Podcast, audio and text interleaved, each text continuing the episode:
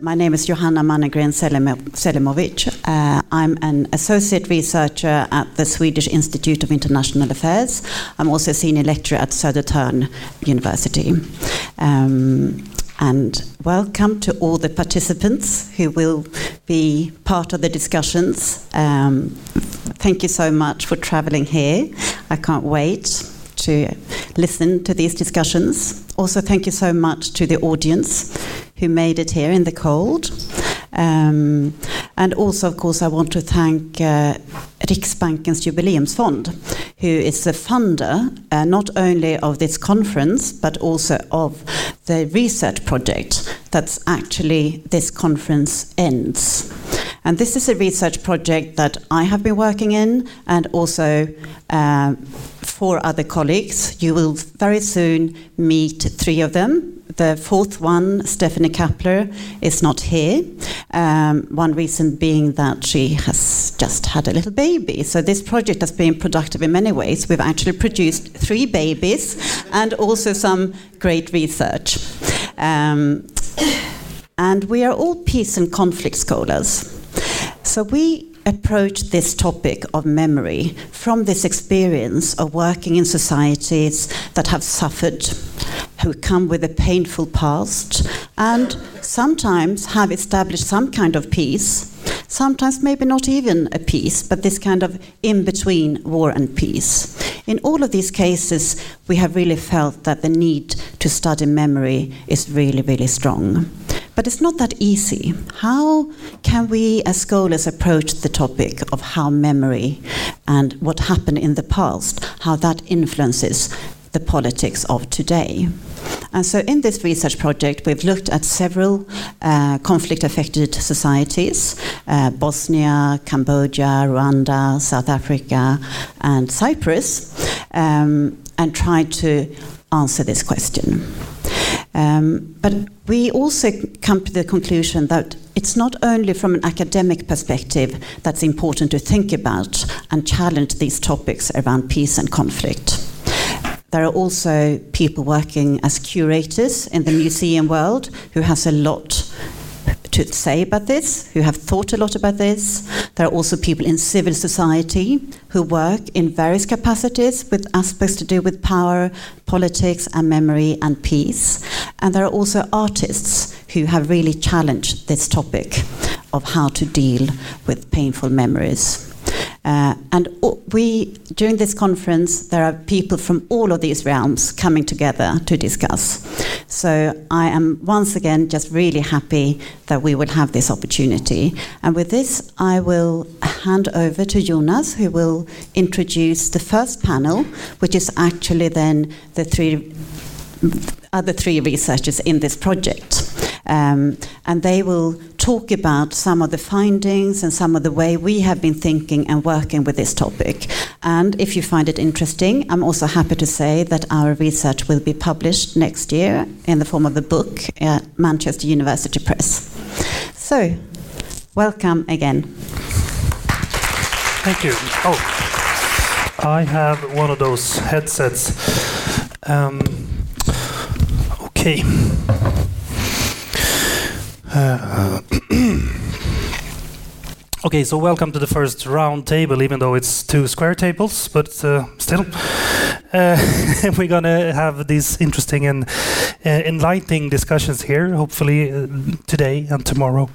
Uh, my name is Jonas Löwenberg. usually, I'm the editor and host of the podcast that I make for the Swedish Institute of International Affairs. It's called Utblick you have to listen. It's in Swedish, but you should. Uh, but today I'm here to moderate this, these uh, conversations. Uh, I also have to share with you the first time I came in contact with this topic was actually when I did an episode of the podcast together with Johanna. And uh, since then, we did an episode on, on monuments. It's almost two years ago. And my view on monuments and even my own city has changed in a way from that. I see more things. So I hope if you're new to this topic, you will have the same good experience from this.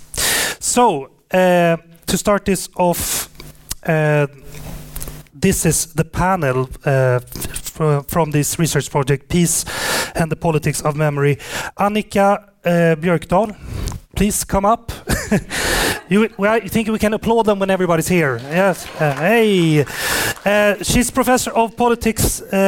Uh, political science at Lund University. Her current research focuses on uh, uh, peace building and memory politics, including transnational memory and culture heritage of war, as well as women's troubling testimonies of war. Yes. And my next panelist is uh, Susanne Buckley Zistel. sorry if I missed your last name. Come up here.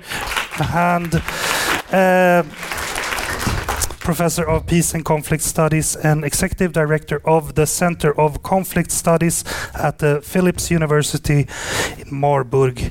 Her main interest lies in transnational uh, justice, memory, gender, space, and post colonialism. They have long titles, these people, but they know a lot. yes, lost. Uh, Timothy Williams, please come up. Big hand for Timothy. And uh, he's a junior professor at uh, uh, of insecurity and social order at the University of Bundeswehr Munich in Germany, where he also is the chairman of the Interdisciplinary Research Center, RI uh, RISK. I have to read this from the card, I'm sorry, they're so long. Uh, he's co-editor in chief of uh, ZeFKo, Studies in Peace and Conflict, and vice president of the International Association of Genocide Scholars. And now one big applause for all of them. Thank you. Okay.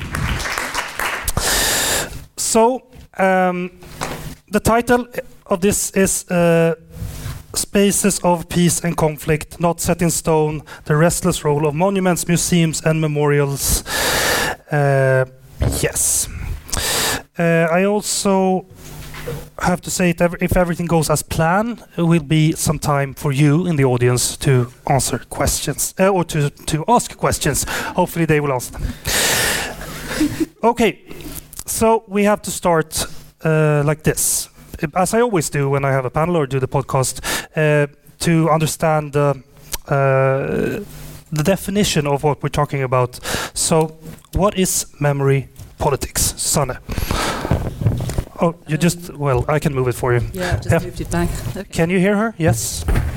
Thank you. Thanks very much for welcoming us. It's great to be here. Um, uh, and to talk about our research project. So, what is memory politics? It's obviously um, absolutely useful to start with a definition in order to kind of adjust people's expectations. And when I think of memory in particular, one quote that. okay. Is that better? Yes. When I think of memory politics, um, one quotation that comes to my mind is by one of um, a German philosopher called Walter Benjamin. and he said um, the work of uh, memory collapses time. And what he means by this is that uh, when we think normally of a kind of linear procession of time, of temporality, we have past, present, and future. If you approach something, um, in our case, peace and conflict from the perspective of memory, it, you collapse time because you move what happened in the past to the present. So when we think of memory, we think about how we recall the past um, and bring it to the present. Um, and kind of wonder about the impact it has on the present but also on the future. And the future we are interested in um, in our project is the future of peace and the quality of peace. So, what we're asking is to what extent is the, the recollection of the violent past that takes place in the present, to what extent leads that to some uh, qualitatively rich peace or maybe a shallow peace? So, this is kind of the research question with which we approach um, the project. So if you look at the post-conflict society, um, there's always a lot of competition about how the past can be remembered. Different actors and agents in memory politics they struggle about the interpretation of the past, and this renders the interpretation, the memory, political. So here, remembrance, commemoration, memory is used for political purposes. Um, in the present, but also in the future with view to what direction this country can potentially move to. And with political, I don't mean it in a kind of cynical way um, or in a purely power political way by governments. Um, if, for instance, um, a survivor organization is fighting for some form of recognition, acknowledgement, and dignity in the present, then this is also a political endeavor. So that renders memory politics political. Do you do you guys have something else to add to that? Yeah. Yes. Well, I think um, I mean Susanna explained it really well, uh, but I think there is this really interesting aspect of power and the power struggle that is involved in memory politics. And it's about power of the, over the past, it's power in the present, and power over the future. And it's also about legitimacy that this power is legitimate because if you can anchor it in the past and in certain interpretations of the past that gives you legitimacy to exercise power in the present and also to sort of project that power into the future. And i think that is an interesting dimension that we have also you know struggled with trying to incorporate in our understanding of memory politics do you have Tim? Please. I'll, I'll say what I was. Yeah. All right. okay. Um, uh, another definition uh, that we will hear in this uh, is uh, transnational memory. Annika, can you explain this for us shortly? Say something about it. Well, I thought that was a separate question, but I'm happy to say something about that. Um, well, one of the things about transnational memory is how how we think about memory as dislocated from the place where it has been experienced and it's sort of being uploaded into a transnational memory space which is in relation to these global discourses for example the global discourses of uh, never again recalling the holocaust for example.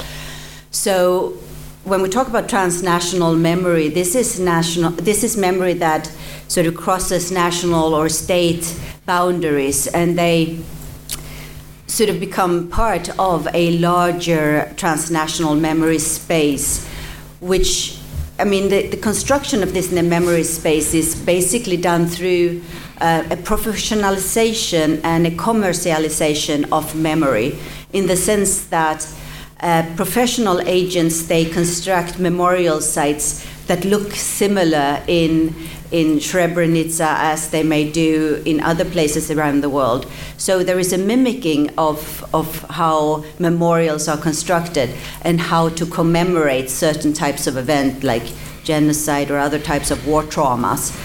And that is um, a way of dislocating or globalizing um, memories that used to be pinned to a particular place and they are no longer. And that is an interesting way of thinking about memory as not necessarily being, you know, pinned to a place, but more fluting or fleeting and um, open to interpretation and how they sort of speak to a global audience much more now than it used to do before. I think so. That is also a little bit related to the memory politics that it become uh, that it becomes much more a global memory politics today. Hmm.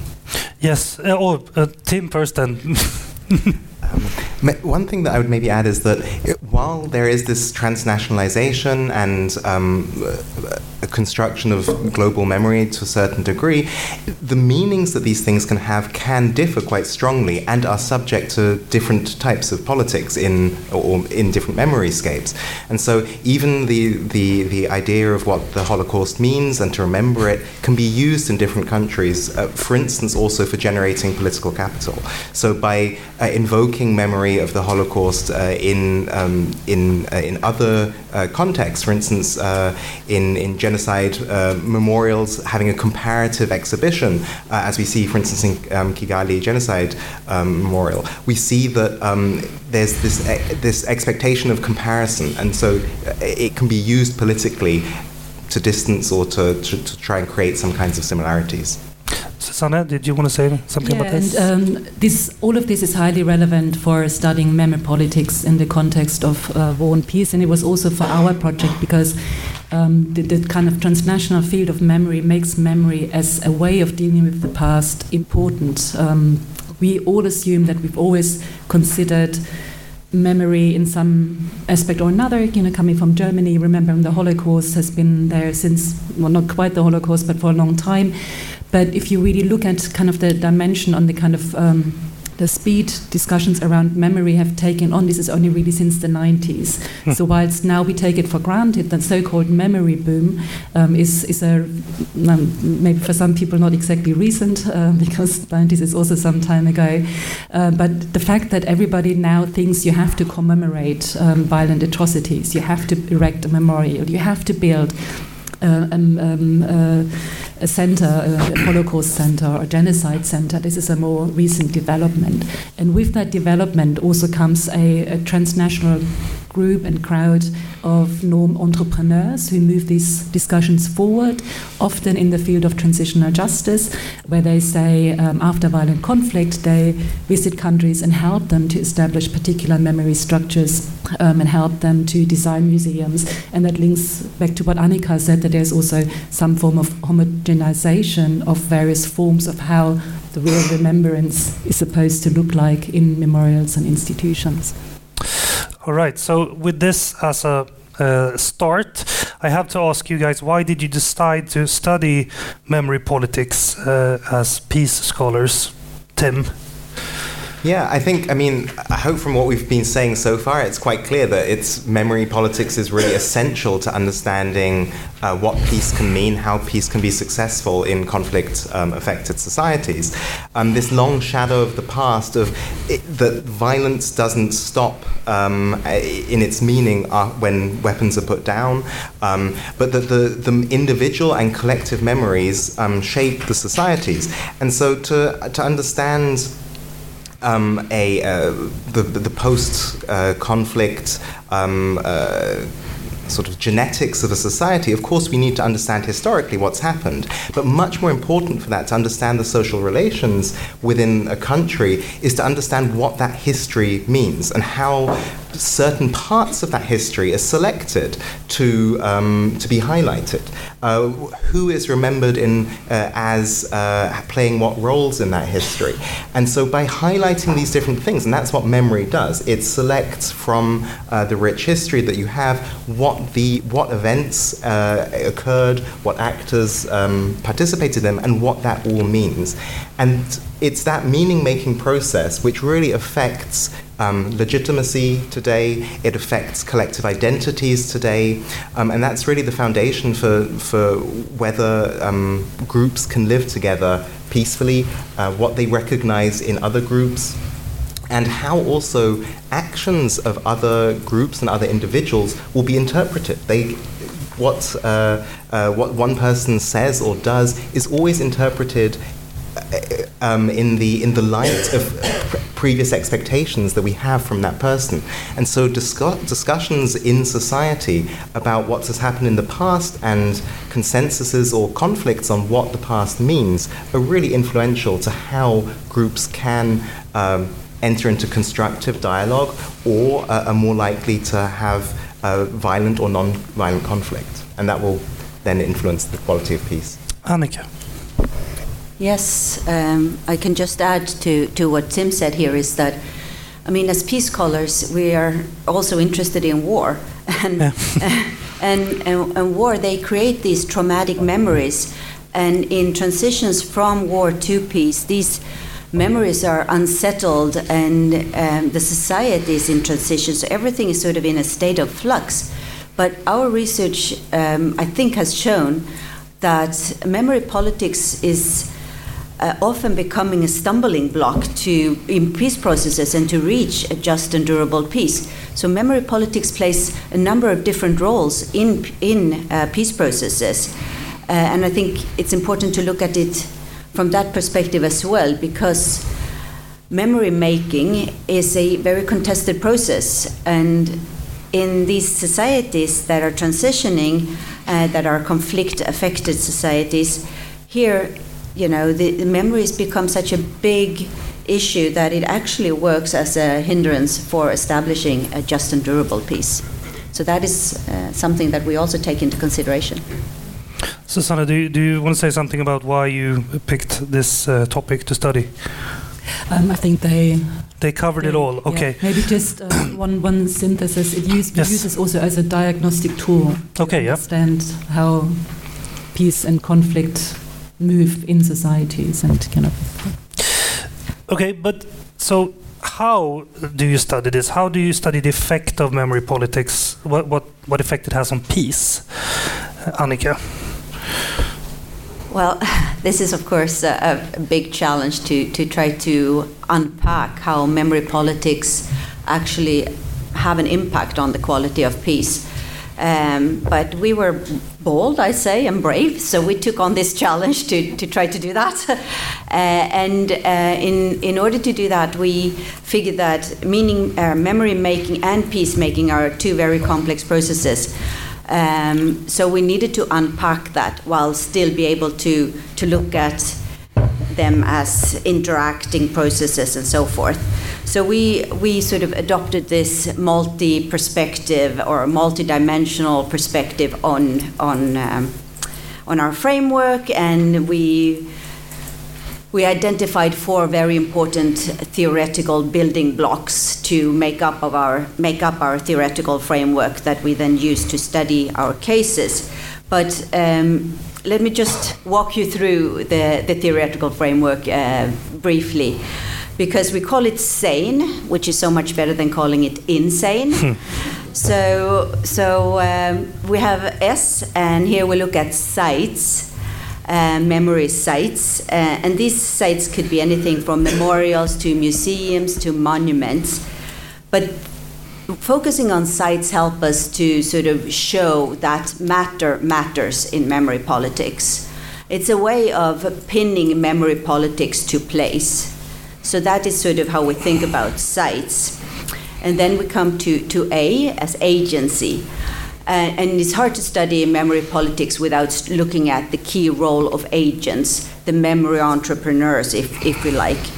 Uh, and this is about exercising memory politics. And we can think of a number of agents that are active in memory politics. It could be representatives of the state, it could be victim organizations, um, it could be international peace builders. So there are a number of actors that come together with various agendas of memory politics. Uh, and, and they contribute to you know, memory making uh, and so forth. And then our third building block um, is narratives. And we picked narratives because language is a very powerful tool in, in society in general, but perhaps even more so in conflict affected societies. And they create discourses and hegemonic discourses, for example. Um, and we can find these narratives of memory, for example, in textbooks in schools, in media reporting, uh, and and we see also that certain narratives come to gain a hegemonic position in society. And we can also, if we are careful, we can also detect and see counter narratives that are challenging and contesting these hegemonic narratives. So narratives became very important uh, in, in our framework because they are meaning making in a society. And the fourth and final theoretical um, building block that we use in our SANE framework is events, and that sort of recognizes the, po- the performativity of memory politics, how memory is performed. Um, and it's about the we focus on events like commemoration events commemorating um, Independence Day, for example, or um, some war crime uh, in particular. So it could be parades or it could be demonstrations, uh, different types of performances where you're performing memories. And that is um, the, the fourth building block. And they come together in what we call mnemonic formations. And these are sort of clusters around a specific issue that is uh, particularly pertinent in society. And I've been particularly interested in, in Cyprus, for example, where you have um, or two competing mnemonic formations of nationalism one in the Turk Cypriotic north and one in the Greek Cypriotic south. So these mnemonic formations are then performed, narrated, and expressed through agency um, and uh, in particular sites, for example. So this is how we see and how we use our theoretical framework to, to study um, various uh, post conflict or conflict affected societies. And I think what is important here is that we look at the interactions of sites, agency, narratives, and events, how they come together and how they have impact on each other in a process. So, but of course, we can also look at them individually. But when they come together, they say something more about society, uh, and from that, we can draw insights into understanding the quality of peace. So this is a way to analyze and look at this, but why is uh, memory politics so important in conflict uh, affected societies, Susanne? Um, I would actually like to continue from where Annika just left yes, off. Um, please do. Because we one one way of showing um, how it is relevant is also by explaining a little bit um, how we went about. So Annika just explained our SANE framework, and uh, it's a like she said, it's a heuristic device. You know, we disentangle um, four components that kind of work together and are closely related together. Um, and we do that in our five case studies, um, of which Johanna, um, which Johanna explained earlier or mentioned earlier, we had Cyprus, we had Bosnia and Herzegovina, we had Rwanda, we had South Africa, and we had Cambodia. And whilst in the course of the project um, we did various things in our monography, um, we dedicate one chapter to each of these cases and we run through the same analysis quite clinically um, so that we can put them next to each other and then compare them to draw out deeper insights about which we'll hear in a moment as well. So let me just very, very, very sketchily um, go through two, three of the of the examples. Um, Annika just said that we work with mnemonic formations mainly because it's hard to pronounce. yes. it also makes a whole lot of sense. Um, and what we've done with the case studies, um, who are very, very well covered in academia, we tried to look at mnemonic formations that are not so prevalent. Um, so, for instance, when it comes to Rwanda, we looked at how the role of the internationals is being commemorated. When we look at um, South Africa, we look at how colonialism, not apartheid, is commemorated. When we look at Cambodia, we look at bones and spirits. Um, maybe we'll hear a little bit more about that as well in a moment. So, let me just briefly start with Rwanda, and this is very sketchy. So we look at the um, kind of key important memorial sites. This would be the Kigali um, Genocide Memorial, um, the Murambi Memorial, but also we look at a new exhibition in Parliament um, where the ruling party has kind of a showcase of the genocide. Um, we look at uh, what agents, so this is N, uh, sorry, this is S, the sites, right? Then we look at what agents are involved in these, kind of in the construction of memory. Um, so here it's obviously the government, it's civil society organizations, it's survivors organizations, but it's also the internationals themselves. We look at N, the narratives, and here, like I said, we are interested in how the internationals are being portrayed. What we've found out, which is very, I find very exciting and interesting, but not new to people from Rwanda or work on Rwanda, um, there is uh, the kind of main narratives when it comes to internationals is that the internationals were actually uh, responsible for the genocide through colonialism. So in many exhibitions, you see how kind of uh, kind of it's narrated how colonialism, in particular Belgian colonialism, has introduced racial categories of uh, Hutu, Tutsi, and Twa um, in the Rwandan society, and hence divided the the society, then also politicized the society, um, which eventually led to the genocide. That's one. And the second is that the internationals failed to stop the genocide because they didn't intervene, even though the violence was very apparent and obvious in front of their eyes. Um, and we look at events and we look at apologies. For instance, Bill Clinton apologized in Rwanda for the failure or kind of the, the role US played in that um, sense. And then we take these uh, kind of findings. Maybe I just stick with Rwanda because I we're running out of time. Yeah. um, we take these findings of the four um, case studies and we kind of distract what we learn from them. Um, and there are three aspects that come out, and we'll hear about them in a minute, uh, which is about um, plurality, inclusivity, and dignity. But I'll leave that leave that to somebody else. Yes. okay. Uh, yes, we have a, quite a few questions to go through here. But okay, so through your systematic study of, of this topic, what what did you find uh, about the role of memory politics and a just and durable peace, Tim? Okay, so I mean, the project's been going on since I think 2017. Uh, so we've had lots of outputs uh, on lots of different aspects of this connection. Um, but in the in the monograph that um, we've variously referred to, what we've found is that when we, we apply the, the same framework and look at these across our five case studies, um, that what a useful way of trying to make sense of um, the type of peace that is being created, um, or different types of peace that are being created um, through uh, through memory politics, is to think about. Uh, the, the, concept of entanglement and, and, how memories are entangled.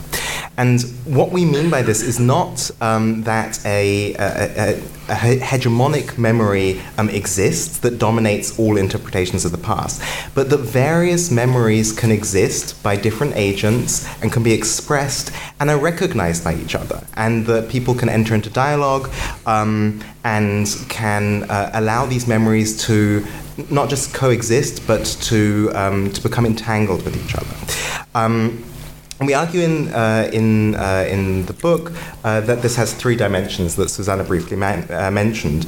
Um, the first one is pluralism. Uh, how pluralistic is this entanglement? Um, and here it, we particularly focus on um, how many diverse memories and commemoration practices can we see, or how homogenous is, uh, is the memory scape. Um, and we see this pluralism um, as trying to look at how open the political space is. Um, how freely can other types of memories, other um, versions of the past enter into this and uh, take on a legitimate um, spot? Uh, and this manifests itself, um, for instance, in sites. So if we look at the, um, uh, the landscape of one of the cases that I'm more familiar with in Rwanda, for instance, we see memory everywhere. We see memorials um, all over the country.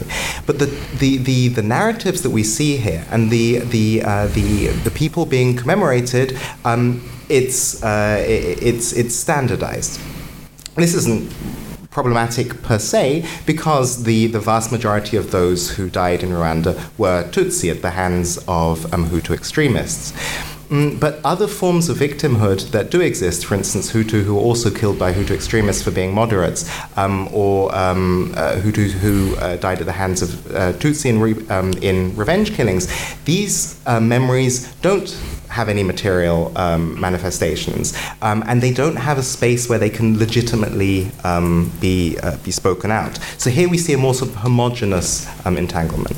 The second category um, that we focus on, or that we've found to be significant in how the quality of peace can be um, discussed, is is dignity. and this is here we talk about how injuries are acknowledged. And this can often be seen as a first step um, towards um, apology um, or even compensation and reparation. Um, uh, one of the uh, uh, one of the other cases that I work on, Cambodia, um, uh, already Susanna mentioned uh, that the mnemonic formation that we studied there was uh, the power of the dead. Um, in both Cambodia and Rwanda, for instance, um, skulls and bones are preserved in memorials, and the question is, what does this what does this mean to the people whose skulls and bones they are, but also, much more importantly, for understanding peace uh, in, and the quality of peace in these conflict affected societies is what does it mean to the other people? So, in Cambodia, for instance, uh, it's they, uh, the majority of the population adheres to Theravada Buddhism, which stipulates that um, the deceased should be uh, cremated to release the spirits for rebirth. And so the fact that the bones are kept as evidence um, of, the, of the horrific past as part of this uh, politics of memory is seen as quite in, undignified, and it's quite problematic to a lot of uh, the, uh, the survivors.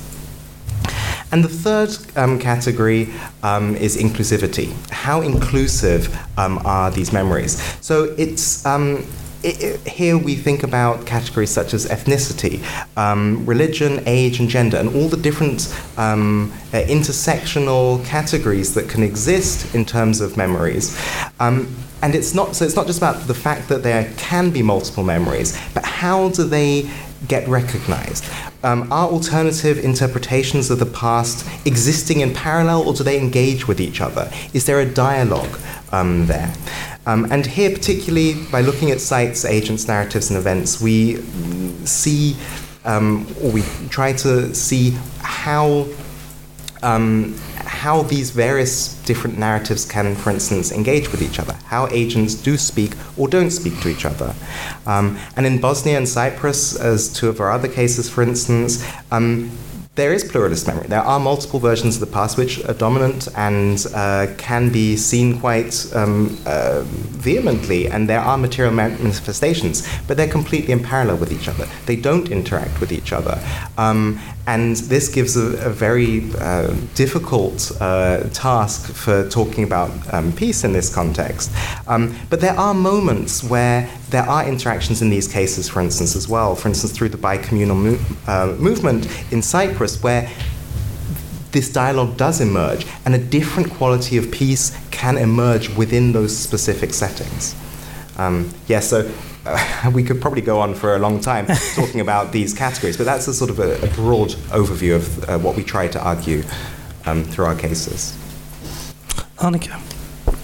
Just, just briefly picking up on, on what you said here about, about Cyprus and the plurality of memory, uh, and I think it's interesting because if we look at how memory making is connected to peacemaking, we can see that you know uh, memories that are not entangled but sort of disentangled from each other, they tend to create pieces in, in plural. So one could say, for example, in, in Cyprus, you have one piece in the north and one piece in the south. So we can talk about peace not as a singular universal concept, but rather as a, a plural understanding of, of pieces, right? So I think that is also one of the things that we came came to understand through our work that you know peace is not an abstract notion, uh, but it can actually be a more everyday notion, and and in that sense, we think about peace in, in plural. Susanne. Yeah, a, um, a good example in that regard is also South Africa. Unfortunately, Steph Kappler can't here um, to present her findings, but in South Africa, we see also that there are different. Um, memory clusters standing next to each other that don't relate when it comes to um, remembering colonialism. So there's the Afrikaans um, kind of remembrance through the Voortrekker monument, for instance, of colonialism. But then there's also the Freedom Park and the kind of Rainbow Nation, a more ANC-led narrative um, and kind of memorials that emerge from that. And they then are also not connected with each other. So they're not they're not entangled. They stand parallel to each other. They're not inclusive um, in that sense. Um, and I think in South Africa, then, um, but maybe also in Cyprus, um, there's a big question around justice. Then, you know, um, because they don't just stand next to each other. There is also a power asymmetry between the entrepreneurs of memory in a, in a certain way and kind of injustices from the past. So it seems like you have some scenarios where there uh, some some troubling scenarios here. So is it? Can you say there's good and bad memory politics? Mm. It's an interesting question. Uh, I think all of our case studies have shown the limitation or more the problems around memory politics. Yep. So uh, maybe those five, to various degrees, right? Yep. Um, if you compare Cyprus to Rwanda, they're very, very different contexts, and is a comparison possible in, in terms of its outcome at all? Or South Africa to Cambodia. So, um, but. Uh, I think then we would have to look at countries that have a longer legacy of remembering, and then I think of my own country, Germany, where there's been there's a lot of commemoration and remembrance of the Holocaust and the Shoah, but that doesn't mean that other forms of violence are all forms of violence perpetuated by the German state are included, and something that's only recently coming up, or only in the last last ten years is um, kind of Germany's responsibility for its former colonies, in particular um, Namibia, but also um, Tanzania. And uh, so there's um, somehow when you think of memory, kind of open a can of worms, and there will be always something else to come up, and you dig deeper and deeper and deeper. Um, that doesn't mean that this leads to an unstable society in a sense. I'm not questioning um, Germany, the, the, continuity of Germany here, but nevertheless, it brings up conflicts with other um, actors engaged in that, um, and that's maybe also important and relevant because it keeps communication going and conversation going. Yes, um, I think my question is more like, can memory polit politics be used to do bad things? Oh yes, of course. Uh, I mean, you know, there, I think we will hear quite a few examples over the course of the of the conference where memory is being um, instigated and instrumentalized to incite violence and hatred, um, and there are many examples for that.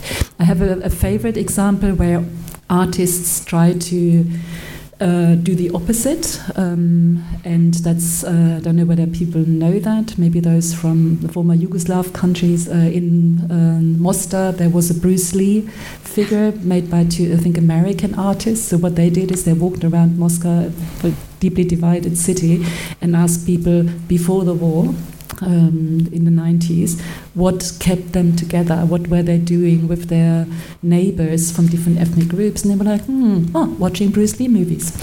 so they created this, this statue of Bruce Lee as a symbol of reconciliation and yeah. unity. Um, it was vandalized, and I think it just doesn't exist anymore, but there was, there was the opposite effort to provide something inclusive.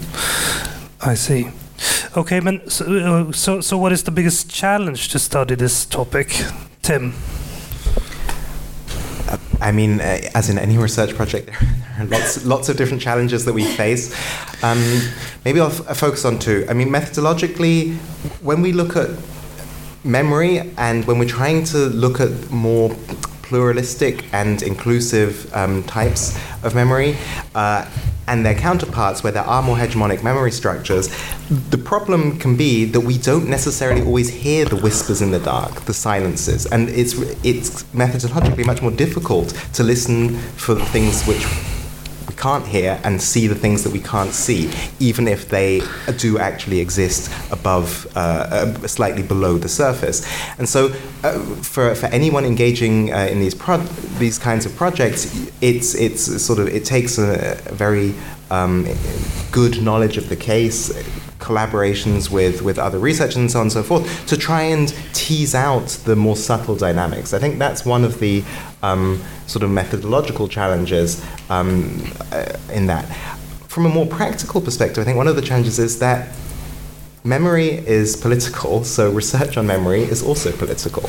And looking into what memory politics means for peace um, is, in some contexts, quite a politically challenging thing to do.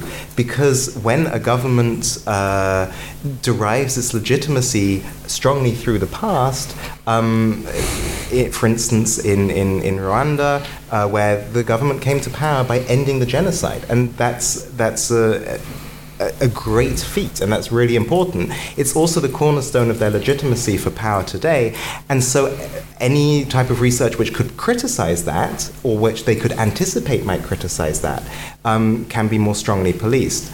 Uh, the same is also the case uh, for Indonesia, another case uh, in which I've done research, where um, researchers are also imprisoned uh, for working on, uh, hmm. on anything to do with 1965 as the the year of the genocide. And so there, because it's so political, and the and the, the the official narratives should not be undermined. And so I think that's that's a it's a practical but quite important challenge to sort of keep in mind when thinking about the past that we as researchers are also part of this uh, this this process of negotiation, and what we publish, what we say, is heard, and thus um, can be seen as politically contentious.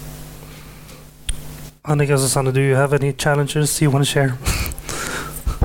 I can I can just add uh, or agree with Tim yeah. that we we as researchers, I mean, we have been talking about this within the project and th- hmm. thought about our own positionality here because we contribute to memory making hmm. through our publications, but we are also sort of these transnational agents that we go and we do the field work and then we go back. So we are carriers of memories. So we talk about traveling memories, mm. but we we as researchers we are also part of this as carrying other people's memories and and we function sort of as a megaphone and you know speak to or share these memories of others to the to a global audience and in that sense i think we we play a role and we have to be aware of that role that we play as researchers um, and that is a challenge i think do you want to say something Sanne? yeah Um, Annika's point, I think, is a very important one. And, but positionality also has another aspect, which is, um, you know, the limit of our understanding of memory discourses. I mean, we can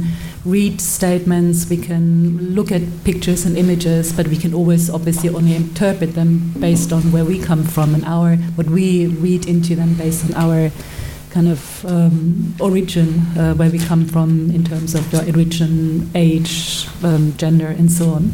So this is also a limit um, to the research. And then, like with all research, um, when you uh, research on countries other than your own, and even including your own, um, you're always alien to the area you work in. Even ethnographic research has its limits, and we obviously have to be very aware of the fact that data collection has limits in that regard. Okay, um, I also have to ask. Uh, have by studying memory politics, have your view on the world changed in any way, Annika? Oh, this is a, a question that I find really difficult to address. Yes, sure. Has my uh, my maybe not my, my way of looking at the world changed?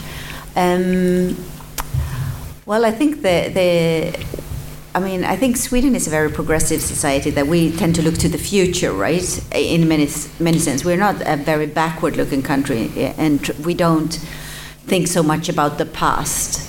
Uh, and or at least that's how I understood it uh, growing up in, in Sweden. Uh, but now I realize that in Sweden, as well as in many other countries, the past is actually very present mm. in the present. yeah. and that is uh, so maybe not the world, but I have a different understanding of time mm-hmm. after studying memory politics. Um, that I realized that you know the, the, past is so it's not dictating the present and the future, but it definitely has a very important impact on the present and the future.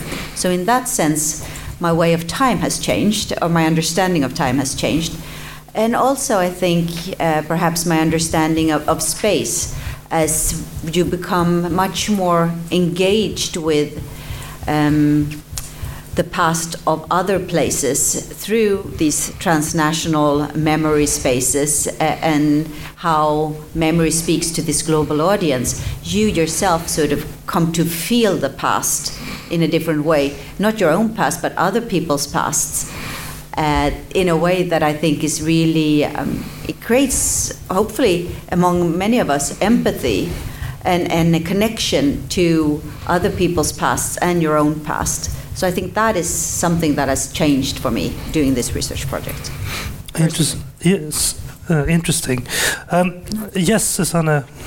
Um, sorry, we're probably pressing for time. No. But um, I'm just one of my pet projects in the course of our wider project here was to look at the aesthetics of memorials, and mm-hmm. I think that has really changed my attitude to memorials because I've read a lot and then tried to do it myself about how memorials uh, try to work on us affectively rather than cognitively. So it's about what we feel when we are in a memorial, and there is a newer. Um, uh, tendency of fashion in memori memorial culture that works a lot with affect and emotions. And once you thought about this, um, it's hard to go to a memorial without wondering. So how do I feel? You know. Okay. Um, what does it do to me physically? You know, and what does it tell me? What What do they want to tell me when they want me to feel claustrophobic? Uh, what does it actually mean? So kind of to try to. Um, meet the world and appreciate the world uh, in a different way beyond cognitive knowledge, but also with uh, bodily, physical experience. And that's something I've learned, and that you can take that to the forest or to anywhere. it's, it's really good. Okay, but so have memory politics and its manifestations, say in memorials and so on, have have it changed over time? Can we see trends? Yes, um, there is a, a kind of there, there's a form of a style of memorial we're all familiar with, like where it's the hero maybe on a horse, kind of in on a pedestal with solid materials, kind of there to stand the test of time. Um, and that, that's, I'm sure there are quite a few in Sweden, there's certainly many in, in, Germany and all over the world that kind of adhere to an older style of memorials, um, but they are still being erected um, and, and, constructed. Um, then there, at least in Germany, and that had worldwide repercussions, there was a break with that um, based on the horrors of the, of the Holocaust, where um, memory architects and artists wanted to show that there is no certainty, like something that's put into marble and stone.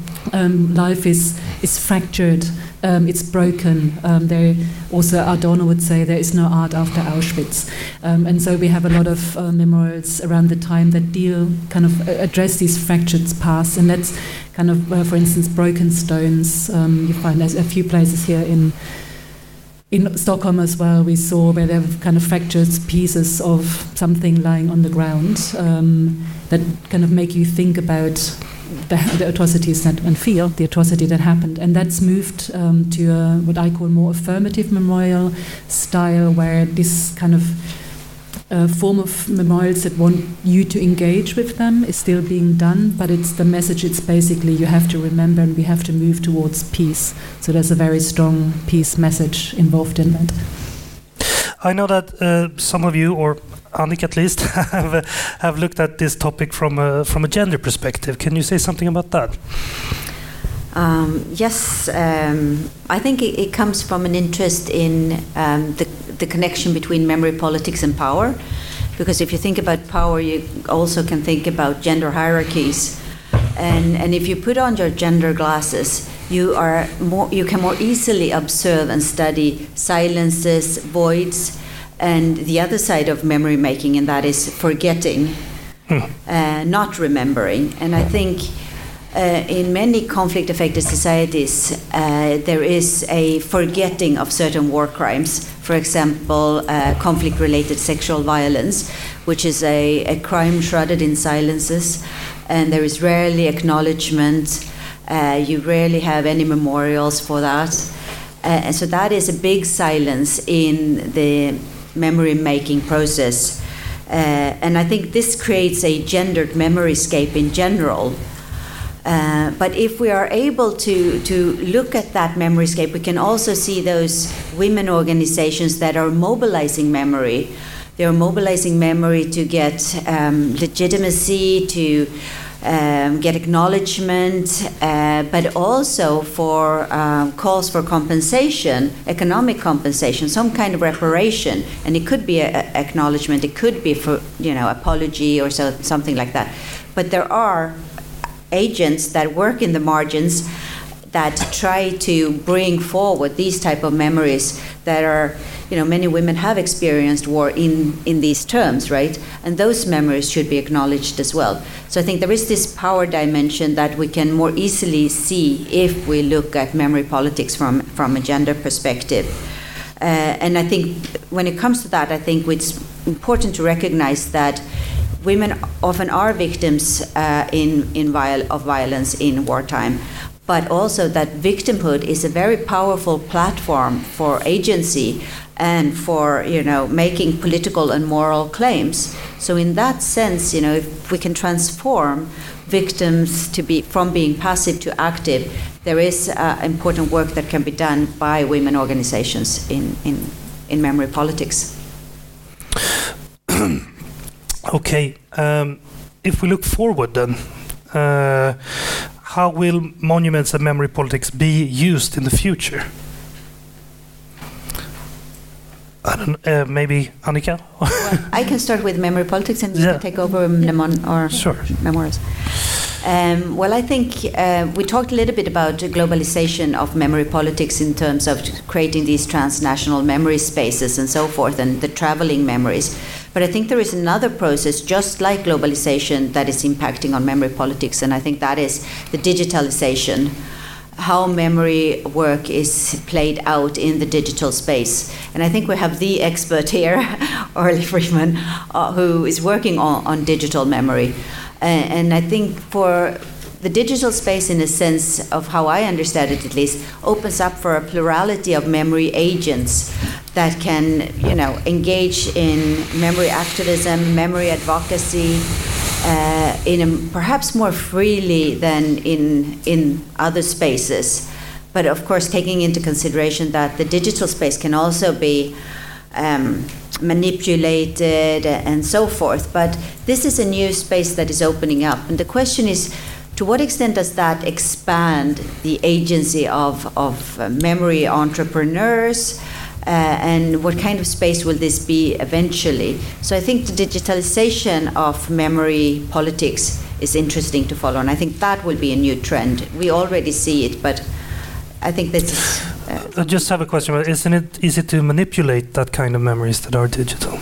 I think you can create. It's harder to see what is truth, not necessarily that there is one truth. Sure. But it opens up for many agents to come forward and, and share their interpretations of the past, which can be a lot of competing interpretations and competing memories.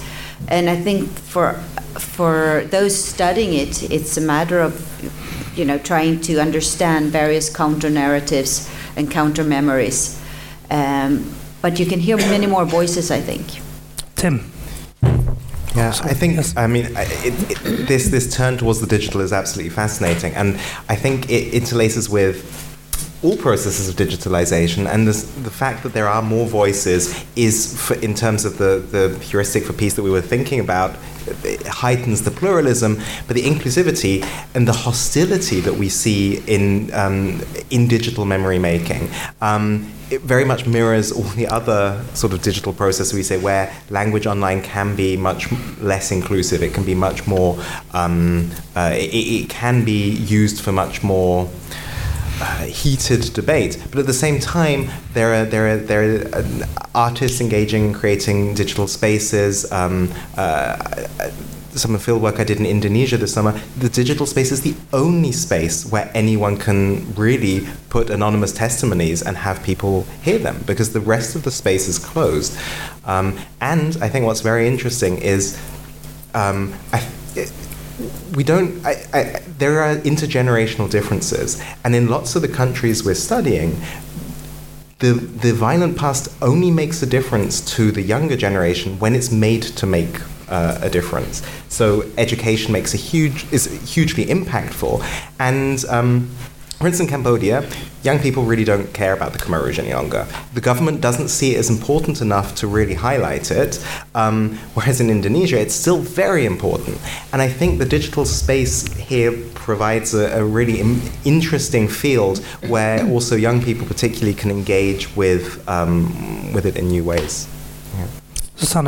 Um, to continue with the, the topic of the digital, I mean, it's activism uh, and opportunities in, in the digital world, but it also, the digital world also provides the opportunity to create new memorials. So we have the archive as a memorial, for instance.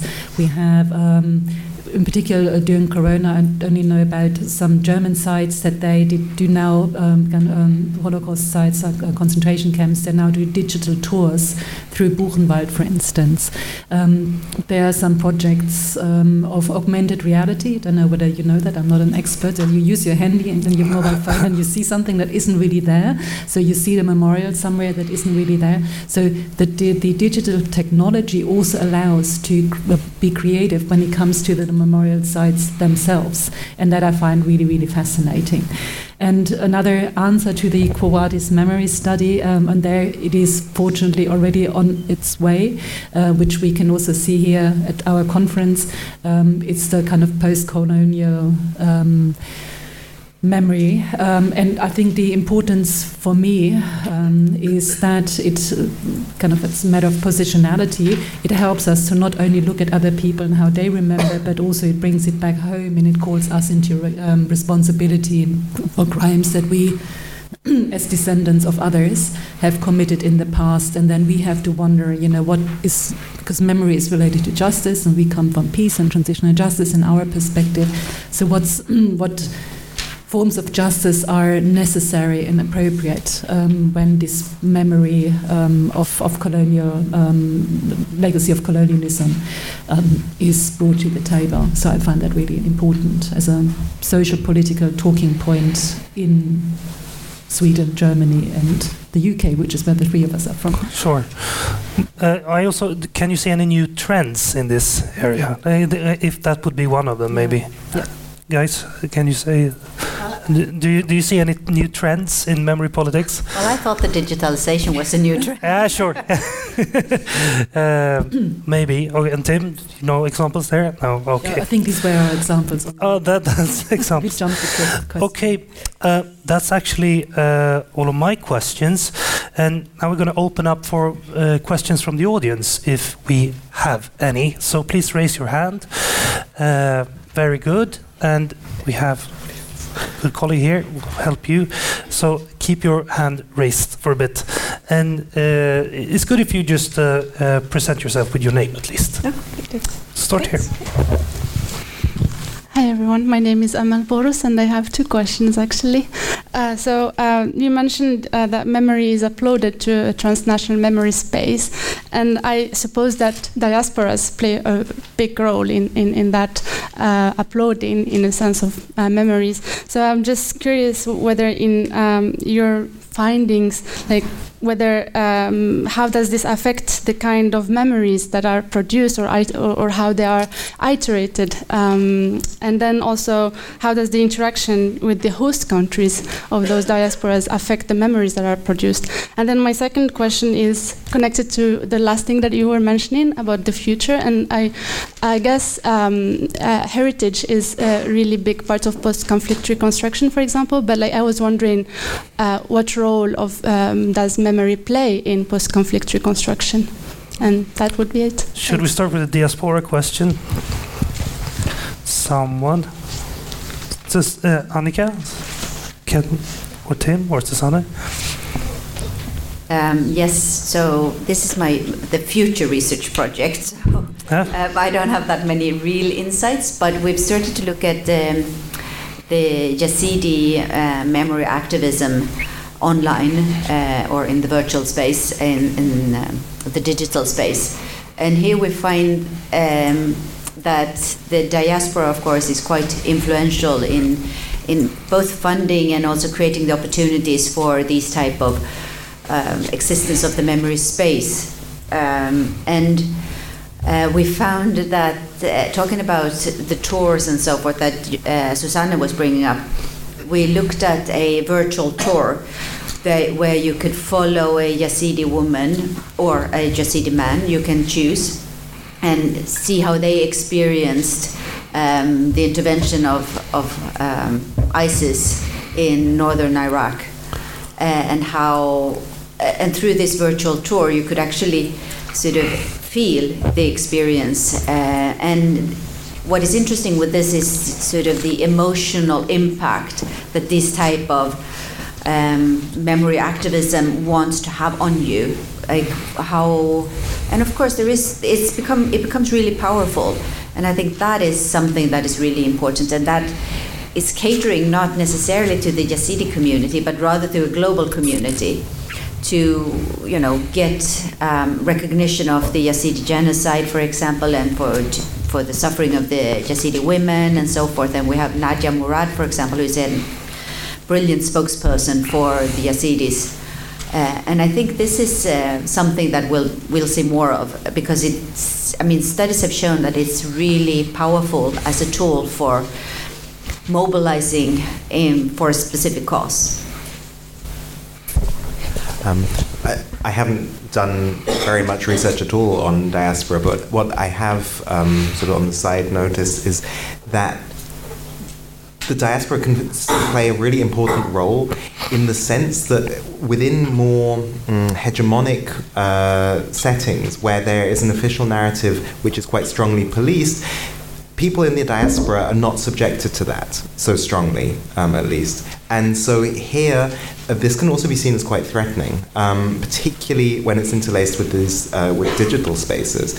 And so um, there's been quite a, um, a, a push I would say, during commemoration events in Rwanda the last couple of years, uh, that uh, to, to think about what genocide denial in social media um, uh, means in YouTube channels uh, that are quite popular um, or in Facebook posts. And so here, the direct actions of people uh, in, in the diaspora um, are, are, seen as threatening to, this, to, to the peace and security within, within the country.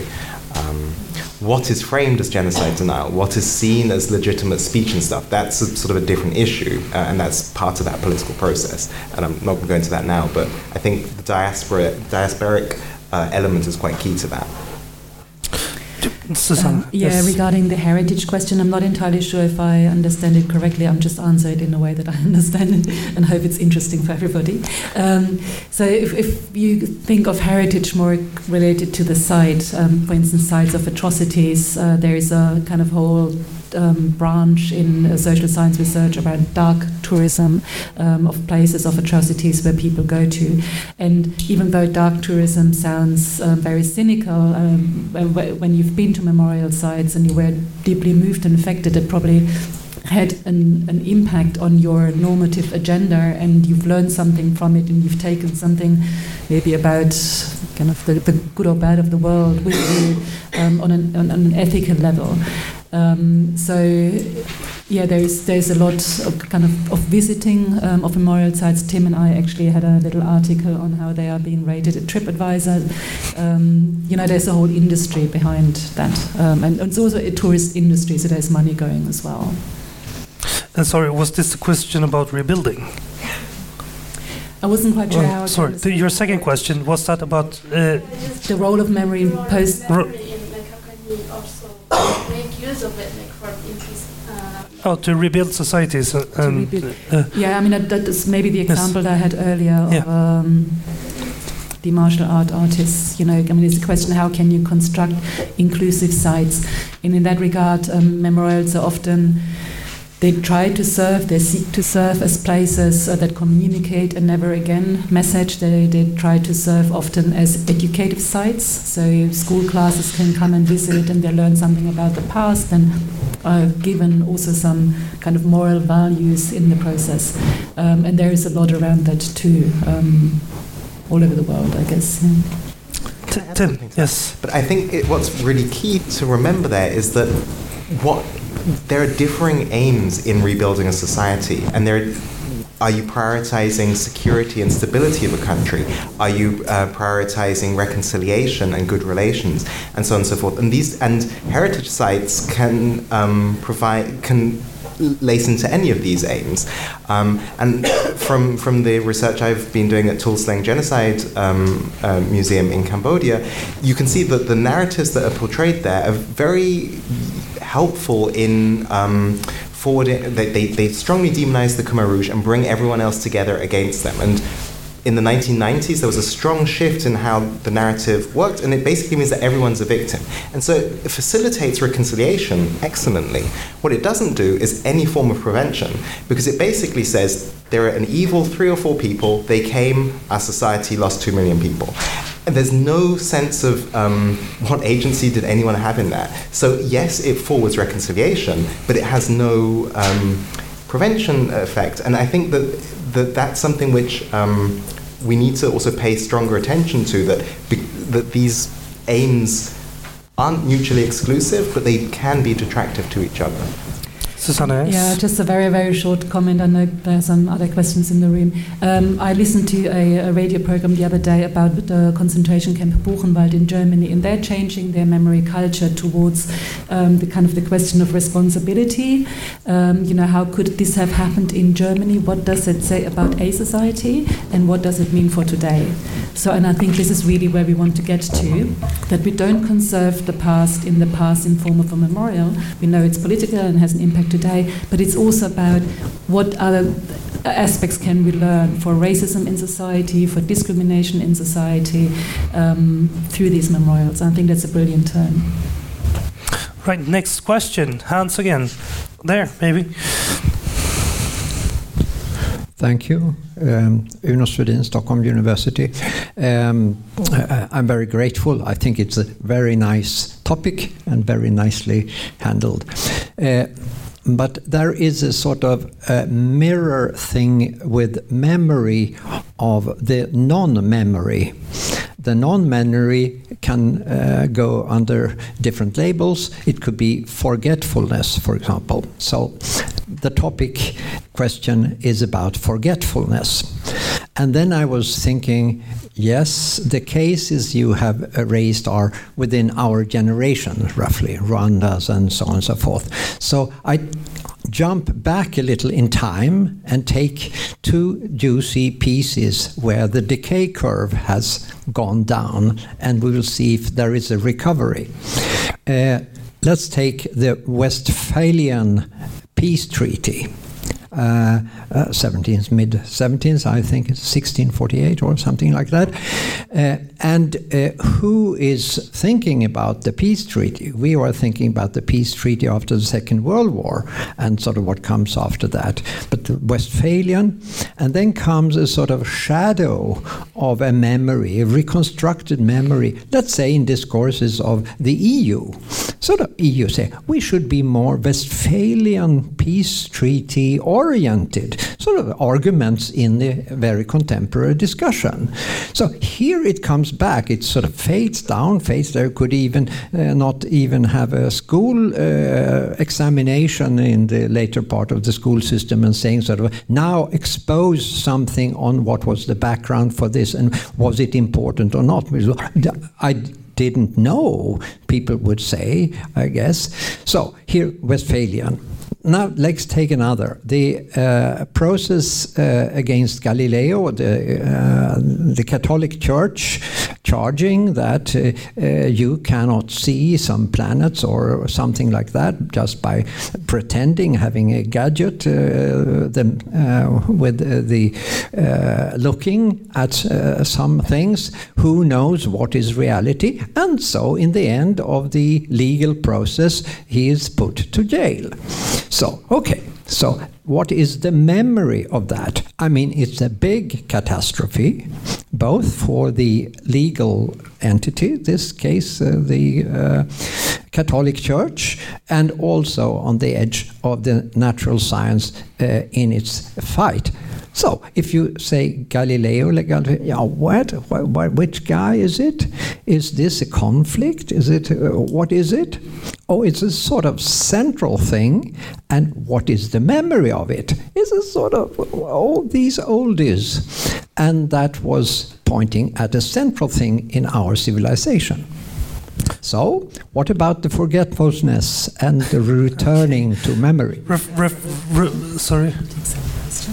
Uh, what do you, sorry, any reflections? Just, uh, just uh, suggest maybe we can collect some questions and then. Oh, maybe yeah. No, I think this is good. Do, okay. uh, so reflection on this. Yeah, I think I mean I can't conflict, uh, reflect on these two cases, but I think what you um, what you pointed out with, um, with, regards to the Westphalian um, peace treaty is that um, when it deemed to be um, useful in the present, you know, it's been brought from the past. So when the EU say let's act a little bit more according to the Westphalian Peace Treaty, then they hark back to a distant past in order to reach some objectives in the present. Um, yeah. short, but yes. we, do we have any more questions? Please raise your hand again. Over there, then, in the grey shirt. Uh, Good afternoon. I'm uh, Svensson from the Swedish Foundation for Human Rights. And coming from the human rights and transitional justice field, I wanted to ask you how you see the role of uh, truth commissions and also of um, trials uh, in the form of special courts or, or, or, or national uh, ordinary courts for the creation of memory and memory sites and memory politics. Susanna, do you want to answer? I'm very happy to answer. It's a very exciting um, question because um, we have here for our truth commissions or trials where particular discourses are established and they create a particular um, narrative about the violence that occurred. When we think of South Africa, for instance, due to also due to the um, involvement of the commissions, in particular Desmond Tutu, it was framed very much around the notion of reconciliation, for instance. Um, and so this creates a way of remembering the past. It creates a certain discourse how the past should be remembered, for instance. Um, same with trials, and there is actually quite a bit of work now on kind of looking at the narratives of trials or truth commissions from that perspective, and in, in, to see what kind of truth they establish. Use them as a kind of theatre and performance space, in a sense, um, similar to say performance around a memorial, as, as, as moments and locis where truth about the past is being created. And at the same time, it, it starts even though what is being tried. I mean, there's uh, what is being talked about at a truth commission.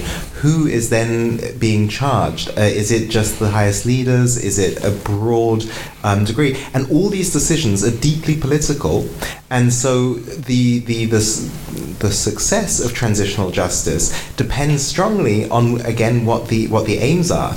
And um, transitional justice, I, I, the, the cases I I study, I'm quite critical of the transitional justice processes because they've been used in Cambodia, for instance, very strongly to adhere to the uh, the official narrative, and anything which would contradict that um, sort of goes unsettled. And it it, it can it, the sort of highlighting of uh, of certain events, and thus also the victimhood surrounding those events, also automatically takes away focus from other events and other victimhood uh, experiences, and that can have impacts on how um, societies today can live together and what is recognized and what is not.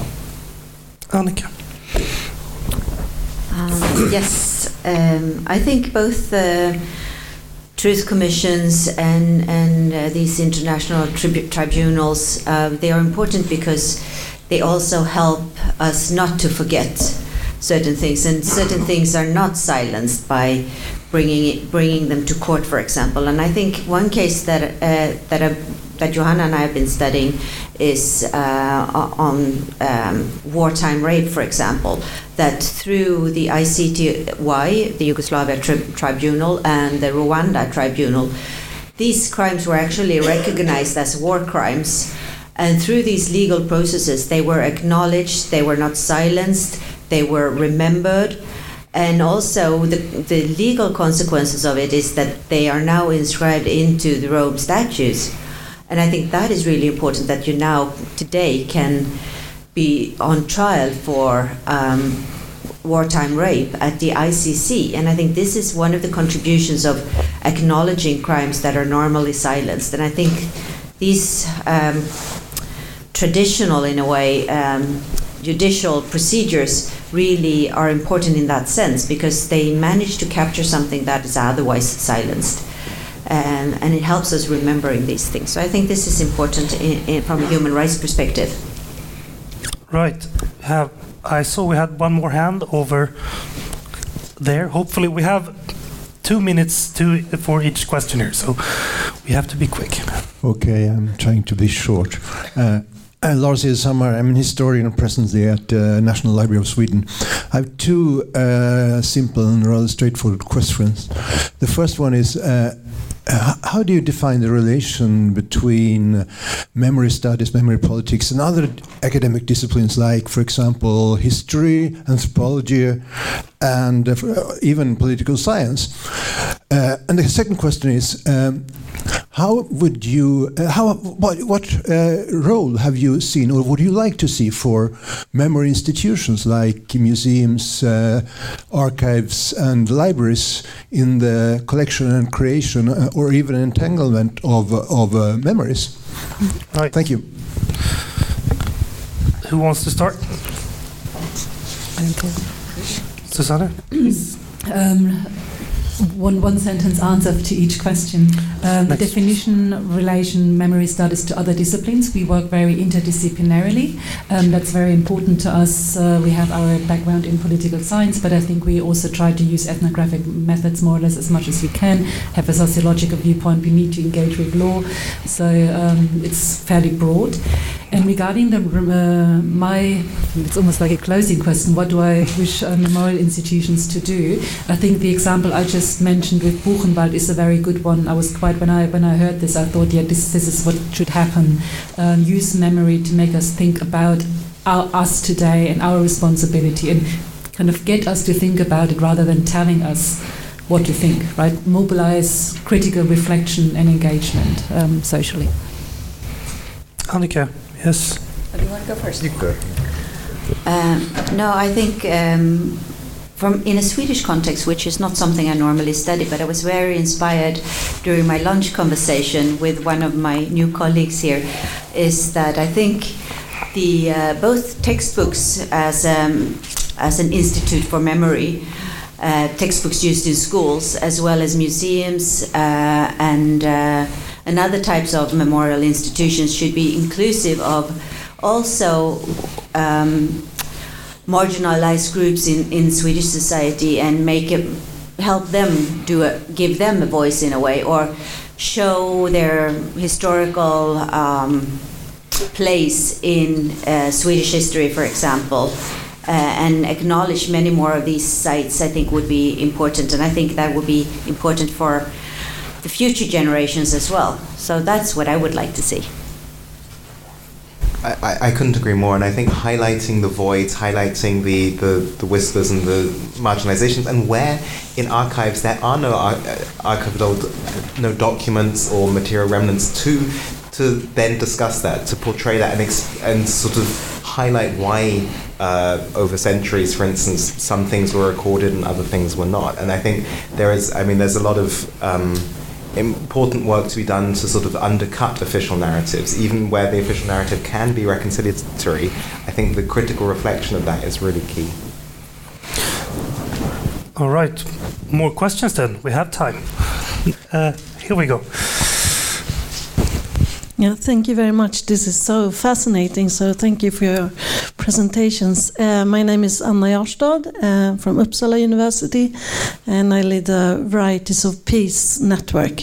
So uh, you have already alluded to this a bit about uh, the silences and so on, but I would like to hear more about the resistance to uh, memory politics because by I mean by definition if it's politics it means that it's mobilized so it's often elite driven and I know that I mean for, in South Africa for instance a lot of people are actually cannot take part of these memorial sites because it's too expensive and so on. So uh, and you talked also, also about the everyday you mentioned the everyday uh, peace and so on but how uh, but how are like ordinary people brought into this?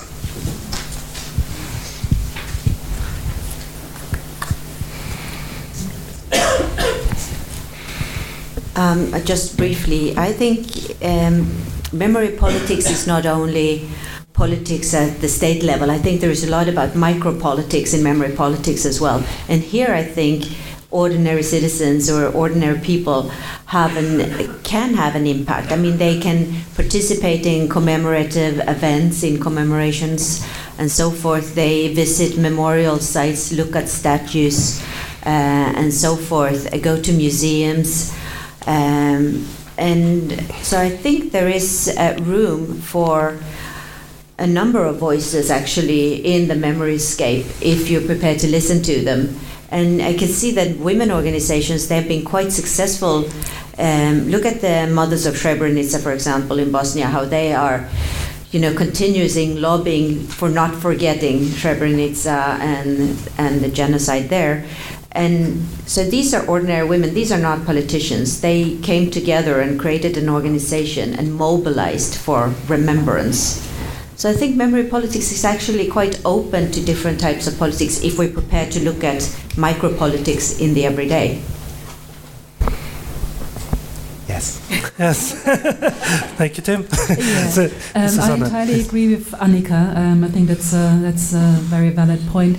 I wonder whether you ask uh, resistance to different memory narratives or particular memory narratives or uh, resistance to memory in and of itself. And I wonder, and that's a philosophical question, I'm not sure whether we can answer it here. Can you resist memory? Can you live in like, can you live in the present without a past? And obviously we don't because we're so much connected um, and rooted in our past, in Europe at least.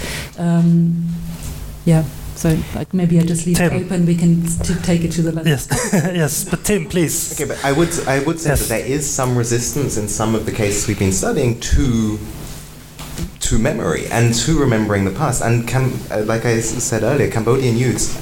They're not educated on the Khmer Rouge particularly, but they're also not interested. Um, surveys that some colleagues of mine have done show that knowledge isn't high, but also interest is very low, even where there is some knowledge uh, on the past. And so I, I think even uh, whether people are remembering uh, and engaging in these, no matter what sort of position or what interpretation of the past they have, is contested.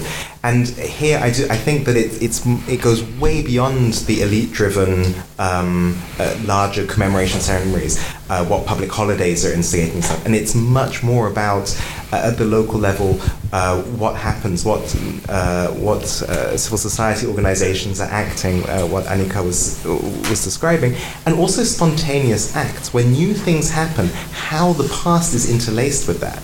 Um, when uh, when uh, new acts of violence happen, if hate crimes happen.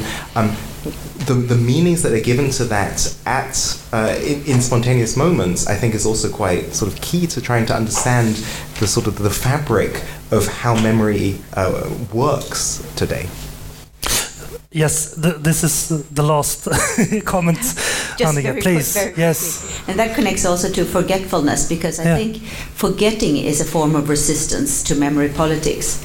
And forgetting is also an active choice, it's an active act to forget. So, in that sense, I think we're not just letting things fade away. Sometimes we actively forget things for various reasons. Oh, and we will end on that note. So, uh, Annika Björkdahl, Lund University, Susanne Buckley Zistel, University of Marburg, och Timothy Williams, University of Bundeswehr, Munich. Thank you so much. And uh, now, guys, you can get some coffee and stretch your legs. And I hope uh, we you will be back here quarter past three, I think. Yes. And then I will have a new panel uh, and talk about what's happening in Ukraine and the memory politics around the war.